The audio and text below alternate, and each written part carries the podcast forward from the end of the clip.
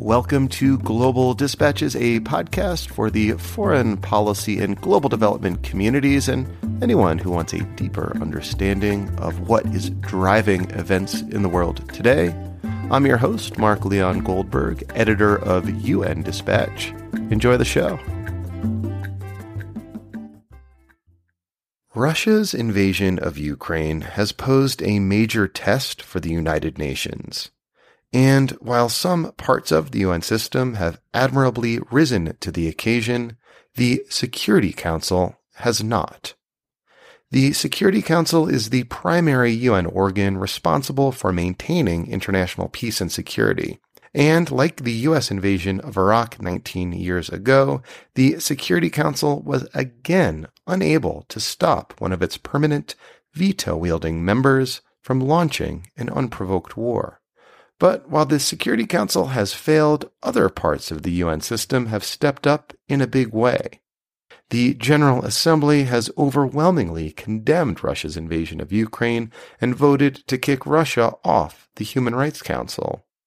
Meanwhile, UN humanitarian agencies are at work both inside Ukraine and supporting Ukrainian refugees who have fled.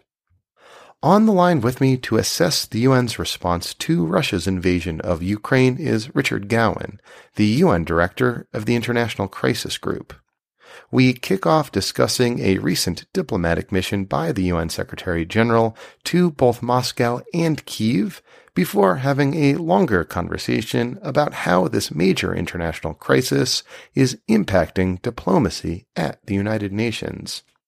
And towards the end of the conversation, Richard Gowan discusses a recent paper he wrote outlining the opportunities that this crisis may present for reforming the United Nations. I always appreciate speaking with Richard Gowan, who is one of my most frequent guests on this podcast. I've spoken to him on this show many times over the years, and I suspect you also appreciate learning his insights and as always, feel free to reach out to me if you have suggestions of people you'd like me to interview or topics you'd like me to cover. I get a lot of my ideas for episodes directly from those emails. So I really do encourage you to reach out to me. You can use the contact button on globaldispatches.org or hit me up on Twitter at Mark L. Goldberg. Thanks. All right, now here is my conversation with Richard Gowan, UN Director for the International Crisis Group. Looking for a trustworthy podcast to bring you unfiltered viewpoints and experiences on global health? Tune into Global Health Matters, the podcast that connects silos and amplifies diverse voices to give you a holistic picture. Each month, Dr. Garry Aslanyan from the World Health Organization hosts discussions with guests spanning former ministers of health, award winning journalists and authors, and frontline public health workers. Join listeners from across 180 countries for an exciting season 4 launching in June. Global Health Matters is available on Apple Podcasts, Spotify, and YouTube. It was on April 26 that Guterres visited Moscow, to the chagrin of many, it should be noted, not least of whom were the Ukrainians who did not like the optics of the Secretary General meeting in Moscow before Kiev. Uh, but during his meeting with Putin, according to a UN statement, Guterres apparently secured an agreement, quote, in principle for the humanitarian evacuation of civilians stranded in that steel plant in Mariupol. Now, I don't know know about you, Richard, but I have to admit that at the time, that quote in principle part of the statement seemed to be doing a, lot of work. Uh, and it seemed not likely to me, at least, that Putin would follow through. A position informed, I should note, that while Guterres was in Kiev, visiting with Zelensky and visiting that mass atrocity site in Bucha. Uh, the Russians launched their first, you know, missile attacks in Kiev in weeks. Uh, yet we are now speaking on Tuesday, May 10th. And just a few days ago, it was announced that all civilians, about 500 or so, have been evacuated from that steel plant in an operation overseen by the UN and the ICRC. So, what does that whole sort of episode tell you about the possibilities, maybe limitations of UN diplomacy right now? Well, I think it was a significant win for the Secretary General. You know, Guterres had faced a lot of criticism for failing to go to Moscow before the war. He did seem very cautious about challenging Putin over what he was planning back in January and February. And then for the first two months of the war, he spoke out against Russia's actions, but he seemed diplomatically pretty marginal. And there was a rising tide of unease, I think, amongst UN officials that the organization and its top official were missing in action during a uh, you know a, a, catastrophic war for the UN system. And so Guterres went really, I think, to deal with that internal criticism. And we weren't sure what he would be able to deliver. Now, there's a lot of gossip about the trip, but what we are hearing that seems credible is that while Guterres actually had a very difficult conversation with Foreign Minister Lavrov, which went on for hours, during which Lavrov offered very few concessions, Putin was quite pragmatic. And Putin did take this idea of the evacuation from Azovstal pretty seriously. Uh, similarly, when Guterres got to Kiev, uh, you know, there was a lot of concern that Zelensky, who has been very negative towards the UN uh, for obvious reasons during the war, uh, would not want to sort of deal deal with him or accept any any proposals that Russia had signed off on. But that wasn't the case. Zelensky actually seized on this um, opportunity to get the civilians out of Azovstal um, in, in a very eager fashion.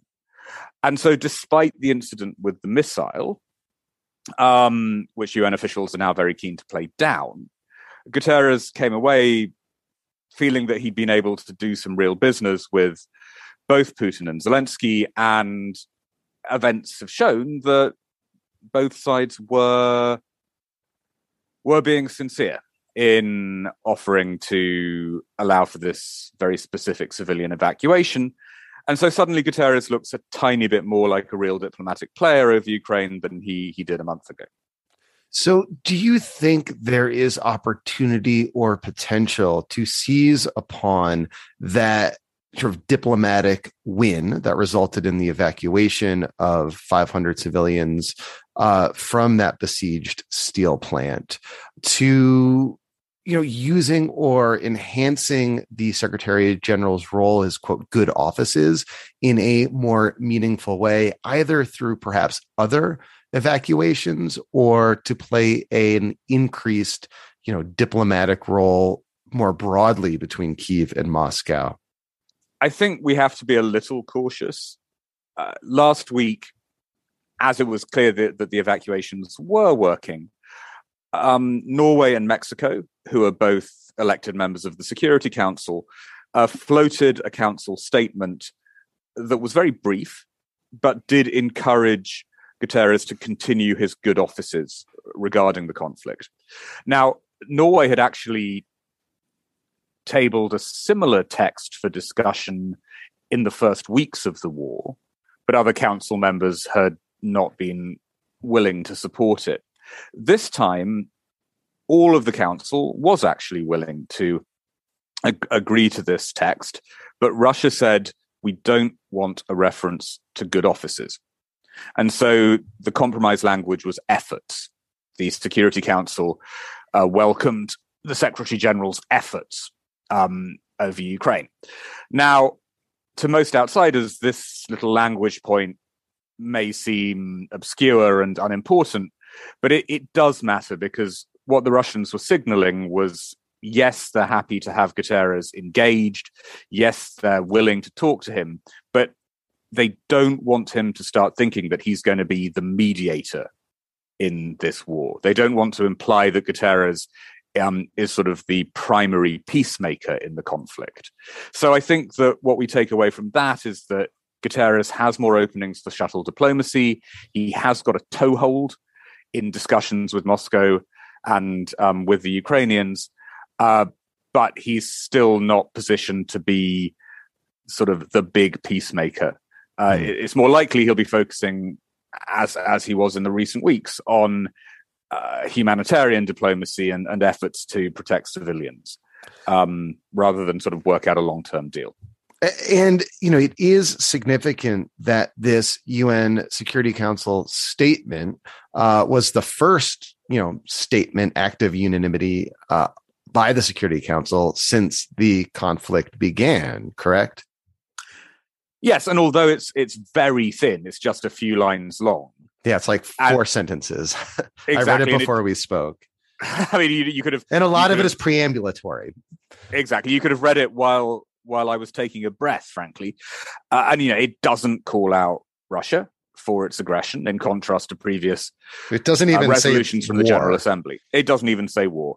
But still, the fact it exists at all um, is pretty remarkable uh, because, you know, tensions in the council have been running extraordinarily high. Uh, there's a very, very toxic mood, especially between uh, the Russians, the US, and the UK. And so the fact that they could even ag- agree on a, a, slip of paper you know, is is encouraging for Guterres, um, and you know, hopefully he will pick that up. And uh, indeed, we've seen him pick it up because uh, just now he's been in Moldova, um, talking about the need to support Moldova while there's a war in in neighboring Ukraine. You know, he does now seem to be trying to engage more around this conflict than was the case during the first couple of months. Interesting. Not to get like too deep in the weeds, but do you suspect that his trip to Moldova was only arranged after the passage of that UN Security Council statement endorsing his efforts? It's really unclear. And actually, we know that even much earlier in the conflict, when it wasn't clear that the Guterres would be welcomed um, by Putin or Zelensky, UN officials had been saying, well, maybe a visit to Moldova is is an alternative option. So uh, we don't really know if if this was something that was on the cards for a while or whether it was a, a last minute decision. But you know, it definitely looks different now. I mean, there's definitely a sense that Guterres is seized seized of uh, of the conflict, and he's going to be continuing with this shuttle diplomacy around the region although you know he's also just been in Africa. He was in he was in Nigeria, so he's also trying to show that he can keep track of other uh, situations in other regions too, even while doing more around Ukraine.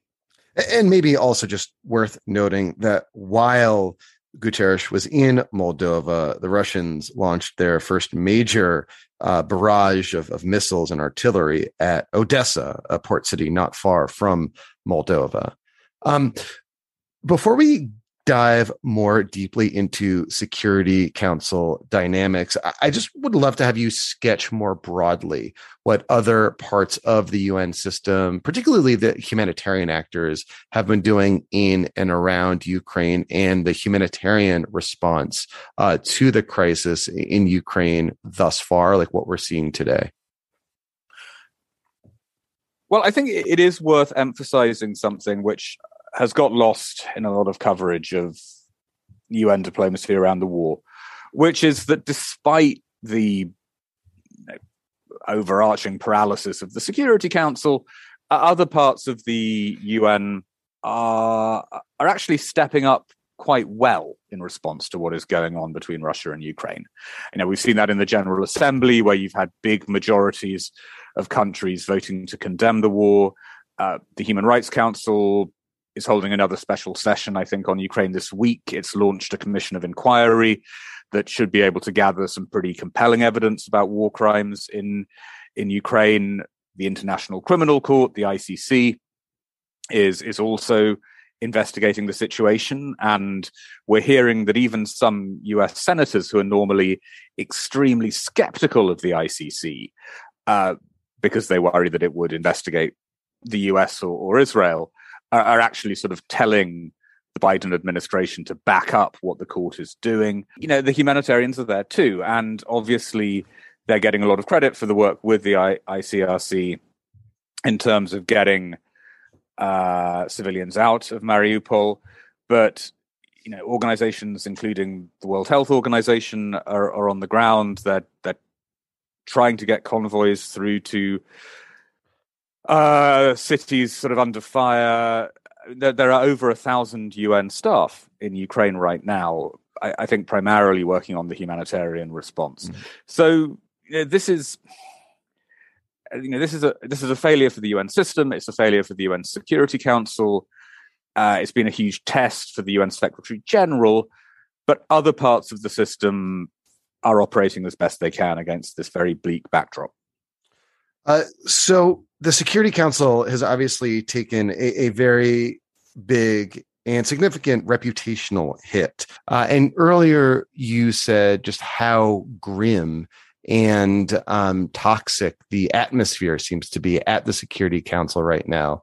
Are there any like anecdotes or um, things you can share that sort of illustrate just how bad things have gotten at the Security Council? Well, I mean, you know, diplomats say without exception that the mood is foul, and it's worth noting that quite a lot of Western uh, diplomats are now under instructions to only talk to the Russians when it's absolutely necessary.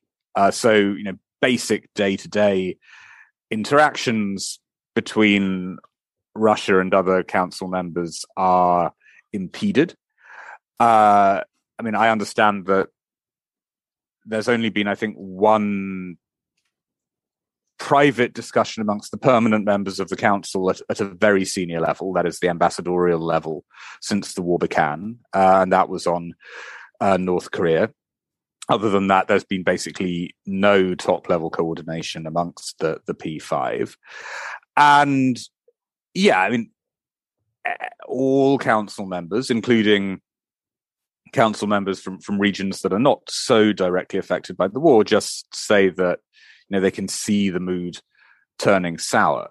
What's what's striking is that this hasn't actually completely disrupted the work of uh, of the Security Council. You know, despite this very high level of mutual animosity, uh, the Western powers and, and, Russia have been able to compromise uh, to pass resolutions on a whole range of other issues unrelated to Ukraine including Afghanistan, including Libya, including Somalia. So the, the mood is bad, but there is still some sense that everyone wants to keep council diplomacy going on other files, which is not something that we thought was guaranteed when the war began. I, I mean, there, there was a scenario in which simply the mood would be so bad that it would be impossible to do any deals on on any issues. That's interesting to hear because that to me was always one of the key variables, whether like the day to day work of the Security Council, which often has nothing to do with with uh, Ukraine or, or uh, hot conflicts in Europe. You know, things like renewing mandates of peacekeeping missions in Africa, whether or not that kind of routine day to day work would be disrupted. And you're telling me that so far it really hasn't in a significant way. No, not really. I mean, look, a lot of non-Western diplomats are saying that they feel that you know the agenda of the council has has been uh, hijacked uh, and dominated by what's going on in Ukraine. I mean, in essence, there's at least one meeting on Ukraine every week. Uh, the US currently holds the rotating presidency of the council and is making sure that there's at least one Ukraine event per week. Uh, there's an event coming up on international food security and Ukraine. Uh, there's a discussion of uh, technology and conflict that the US is hosting that is bound to involve a lot of talk about Russian cyber uh, cyber attacks. You know, Ukraine is, is sort of a constant drumbeat in in council discussions, uh, but there, there there has been a conscious decision, I think, uh, by the US and its allies to make sure that the UN machinery at least keeps turning over on other files. That um, uh, you know the the very very bad mood doesn't infect discussions of uh, of African affairs um, mm-hmm. or uh, other parts of the world too badly. It does pop up now and again. Um, the Colombian president was here about a month ago, I think, and not in the Security Council, but outside the council, he he made some condemnatory remarks about uh, Russia's war, and in response, Russia uh, blocked a Security Council statement uh, welcoming progress in, in the Colombian peace process. So it you know it does flare up now and again, but it, it hasn't totally overwhelmed the body. Uh, so it is around this time of year for the last few years that humanitarian agencies start to get exceedingly nervous that their last access point from Turkey to uh, Syria uh, will be closed. These are access points uh, that were uh, opened, created uh, by an act of the Security Council. What was it like almost in 2015? It was a while ago, but in subsequent years, the Russians have sought to limit uh, humanitarian access through these border points and have limited sort of the number of, of border crossings that they will allow. Uh, and the mandate for these resolutions essentially kind of expire one year from the time it was passed last. And if I'm recalling correctly, that usually happens like around June. I have to imagine, and correct me if I'm wrong, that we one perhaps fallout from the heightened tensions at the security council might mean that this last border crossing for humanitarian access from turkey to syria might indeed forever be closed. What's your thinking on on that kind of precarious situation Yes, and that is a, a very concrete risk, and it's a very concrete risk that a lot of diplomats in New York are very, very aware of. I mean, as I said, it's been possible for council members to compromise on other files like Afghanistan and Libya, but the reality is that the uh, the mandate for this cross-border aid into Syria that you're describing uh, was, especially last year, basically negotiated bilaterally between the US and the Russians. And then the council, you know, took what the two powers had decided and, and put it into a resolution. Um, now, as far as we understand it, that US Russia channel over Syria is now closed. And I don't think Russia will necessarily just veto uh, this crossing, but I think the Russians will demand a lot of concessions uh, from the US for uh, for keeping the mandate alive. Uh, you know, they, probably sort of insist that more UN aid is sort of channeled through Syrian government mechanisms, for example. And I think it will be awfully difficult for the US to make major concessions of that type. And so that may well lead you to to a veto of this mandate, which will, you know, lead to to a lot of suffering for the uh, Syrian civilians trapped in the Idlib pocket. Um, and, and I should note that I have done episodes on that very specific issue of this podcast over the years, and I'll, I'll refer people to it. I'll point post links to it in, in the show notes of this episode. You're describing just a, a very tense and precarious and, and really toxic atmosphere at the Security Council. Obviously, this comes in the wake of like a sort of major geopolitical earthquake of Russia's invasion of Ukraine. Now, in the past, in times of like huge international earthquakes, tectonic shifts in how countries relate to each other, and power shifts in, in international affairs, we've seen big reforms of global governance and of the international system. And you have this fascinating piece on the website of the International Crisis Group in which you have a premise that I completely uh, agree with that the Russia's invasion of Ukraine is not a quote San Francisco moment, uh, referring to the diplomacy that led to the advent of the United Nations. Still, there are interesting and unique opportunities that this crisis brings for important reforms to the UN system nonetheless. Can you maybe describe your thinking in, in reaching that specific conclusion? And then we'll go through some of the possibilities for reform that you outline in that piece on the Crisis Group's website. Well, look, in, in this piece, which was originally a, a lecture uh, actually for the Geneva Center for Security Policy. Uh, I, I was trying to sort of confront a lot of talk that we've been hearing in the UN bubble, but also beyond that this crisis shows that we have to fundamentally rewrite the UN Charter and fundamentally rewrite the rules of, of global governance. Uh, and, you know, the Ukrainians themselves have been pushing that narrative. Uh, Ukraine has been arguing that Russia should be expelled, at least from the Security Council or perhaps from the UN altogether. we've you know we've heard a lot of um, a lot of people come forward with uh, good ideas for reforming the global system at, at, this moment. And the reality is that I, I, just don't think this is likely to work out. There are a number of reasons for that. Um, the, the simplest reason is that Article 108 of the UN Charter says that you can't rewrite the Charter without uh, all of the permanent members agreeing. So Russia and China can can block any changes they don't like. Um, you know, beyond that, I, I, don't actually think that we have seen a total collapse of the UN system for the reasons that we were just describing. I mean, the Security Council is is not totally defunct. Uh, other parts of the UN system, like the General Assembly, are actually you know quite active in response to the, to the war over Ukraine. So I, I I just don't feel this is a moment where diplomatically or politically really massive UN reform is likely to arise, although the Council's failure over Ukraine sort of sits there alongside its failure over Rwanda as a condemnation of, of the institution in, in many ways. Um, I mean, what I think we're headed into is a period similar to the period after the Iraq War in 2003, where for two years there was a lot of excited talk about Security Council reform uh, in the UN and in, in think tanks uh, all around the world. Uh, and then there were some improvements to the UN at, at that moment, like the foundation of the Human Rights Council. But the, the sort of fundamental goal of Security Council reform proved entirely impossible. And the Security Council remained just as it was before the invasion of Iraq.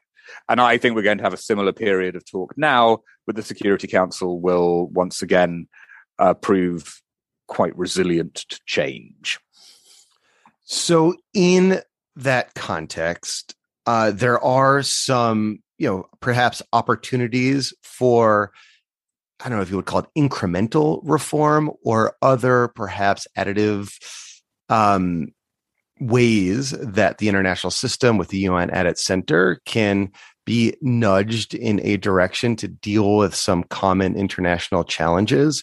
And uh, the first possibility for reform you cite is shock proofing the international economy. Uh, what do you mean by that, and what opportunities might exist?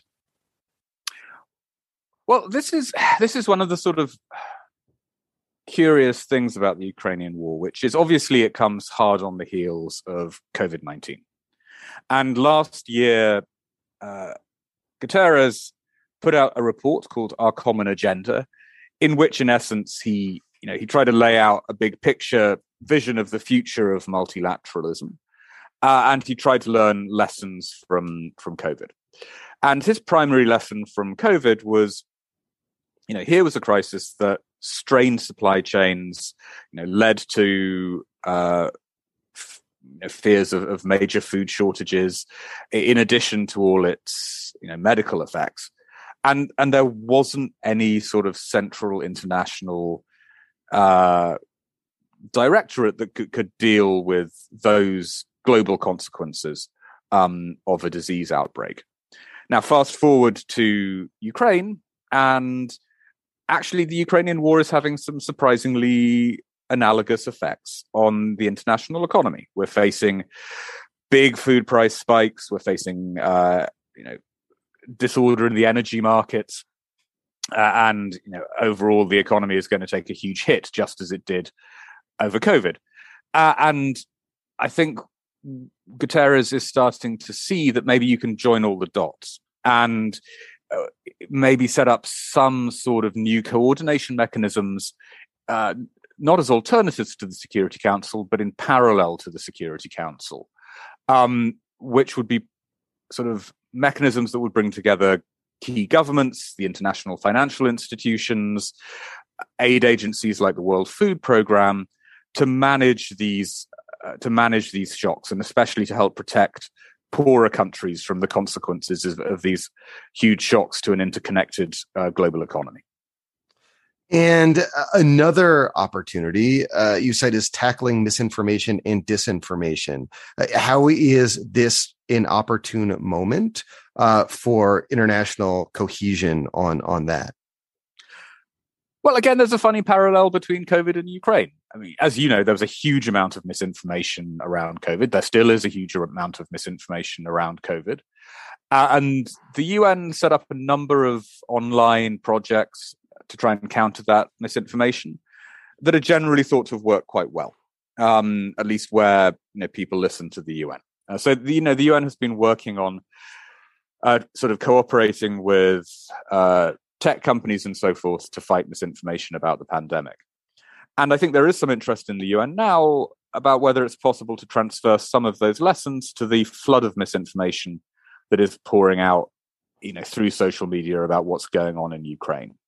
Now, this doesn't mean that you set up some sort of UN ministry for truth, but it could be that you know the UN can work more with Facebook, more with Twitter and other uh, other similar platforms, uh, just to try and moderate content, to try and you know identify hate speech and conspiratorial speech, um, and you know the UN, which still has a global reputation for impartiality, uh, could sort of have some comparative advantage in identifying what is true and what is not in a very very murky international media environment. The the third opportunity which i was kind of surprised to to see included in your list because i've been at this for a long time and it's been hard uh, for me to see much project progress on arms control but you, you mentioned arms control and confidence building after ukraine what opportunities right now do you see for cohesion on arms control? I don't see very many opportunities for cohesion on arms control, but I see a need for the UN and specifically the UN Secretary General to at least start opening up some conversations about the really awful state of international arms control and you know the, the lack of security transparency mechanisms uh, worldwide that have become very, very obvious around the Ukrainian situation. I mean, the the reality is that a lot of the uh, international arms control mechanisms that were set up in the later Cold War and after the Cold War have now fallen apart. Um, we're in an environment where a lot of states are being tempted to proliferate with nuclear weapons. We're in an environment where information sharing between governments on security issues is is declining fast, and it seems to me that uh, the UN Secretary General cannot magically fix all these problems. He cannot negotiate nuclear deals between the P5 but he can at least use his convening power and he can at least use the expertise at the UN's disposal to start some conversations about what 21st century arms control needs to look like in a very distrustful environment. And I think that's as much part of the Secretary General's security mandate as going to, to Moscow was part of his security mandate. Just as with going to Moscow, it may not work out immediately or as, as well as you would like, but Guterres sort of needs to do this because we live in an increasingly scary environment and you need to face up to that. Uh, lastly, how will we know if we're making any progress on these three discrete areas of you know potential opportunities for reform? Well, so as part of this process that Guterres kicked off with his report, Our Common Agenda, uh, the UN is going to be hosting a summit in 2023 with a rather grand title, The Summit for the Future. And now this summit is going to focus on many things, uh, including development, climate change, inequality. But what Guterres wants to do is bring together leaders in September 2023 and um, sort of have a big discussion about the state of the world. Uh, he's also sort of starting to think about his own legacy as he approaches the, the, the latter stage of his career as Secretary General and there's a sort of a bunch of parallel UN thinking and drafting processes going on with UN officials sort of working on what's being called a new agenda for peace that might address some of the issues I've just been talking about. Uh, and you know, these will all converge in in this summit for the future. And so that will be the you know that will be the moment when we can see whether all the sort of hopes and fears that we're talking about today, sort of coming out of COVID and coming out of the Ukrainian experience, will lead to serious uh, improvements to the way the UN system is working, or whether there just isn't any real political energy there. Uh, well, Richard, thank you so much as always for your time. This was very helpful, and I encourage everyone to read your report. It was great. Thank you very much. All right. Thank you all for listening. And thanks, as always, to Richard. I always love chatting with Richard. Uh, and uh, we usually catch up, you know, a couple times a year, typically around the UN General Assembly in September. And I suspect we'll be speaking again soon. All right. We'll see you next time. Thanks, everyone. Bye.